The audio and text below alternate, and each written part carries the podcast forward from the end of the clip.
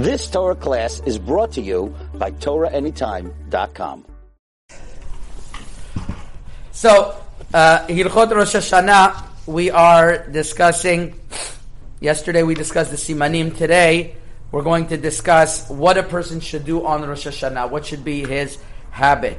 So, one of the uh, things that the Rama brings is like this: V'gam nohagim shelo lishon beRosh Hashanah.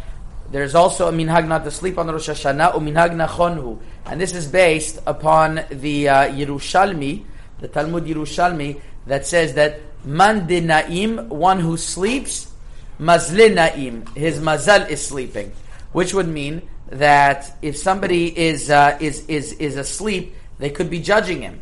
For this reason, many people pray netz on Rosh Hashanah because the first three hours of the day is the main judgment. And therefore, if somebody is sleeping at that time, it could be the time during his judgment. Rav Shlomo Zalman Auerbach is justifies the minhag, and he says that's that even though somebody is sleeping, but he's not sleeping because he wants to sleep and forget about the judgment. We're talking about somebody who's like during the tefillah is just like sleeping, he doesn't care. But somebody who's like sleeping in order to get koach to pray the next morning, that doesn't apply. Furthermore, furthermore, uh, one of the great uh, uh, Chachamim that there was in uh, in North Africa in the past few hundred years, his name was the Rabbi Yehuda Ayash. He was originally from Algeria. He was a Rav in Algeria all his years. He actually learned in Fez, but he he he. Uh, he, he was known as one of the great Rabbanim ever from Algeria. The Hida writes on him, Dvarav divrei Elohim chaim. His words are, are, are holy. And he writes that as soon as in Matei Yehuda Siman Taf Kuf Pe Dalid that uh, Taf Pe Gimel, I'm sorry, that as soon as somebody wakes up in the morning uh, on on the Rosh Hashanah, he shouldn't go back to sleep. So that's a little bit of a compromise. That okay, if you don't want to wake up is exactly by netz, which it should be a good thing, but if you don't, at least you should, and when you get up, you shouldn't go back to sleep. The Ben Ish Chai also writes this in Parashat Nitzavim, Ot Yud Aleph.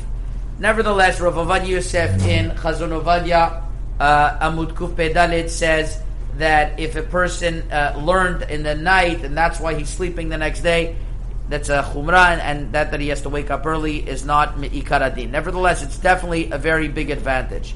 Now, the now how about sleeping during the day?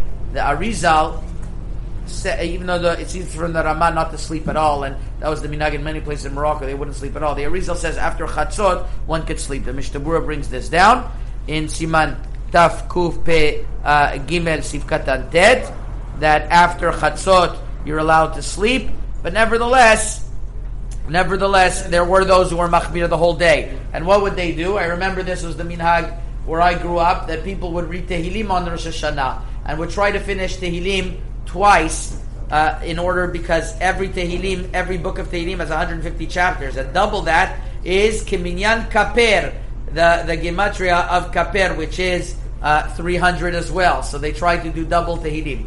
But the Brit Kehuna, one of the great Tunisian rabbi, writes that if that's going to come on the expense, Brit Yehuda Ma'arechet Chet, Ot Yud writes that, Ma'arechet Resh, I'm sorry, that if because of that you're just going to rush through the Tehillim, it's better to do the Tehillim slowly. So it's better to have a Tehillim that's written in, in, in English and you could like transliterate it and to do that properly than just to go uh, speed through it. So these are some of the things that to remember to do on Rosh Hashanah. You've just experienced another Torah class brought to you by TorahAnytime.com.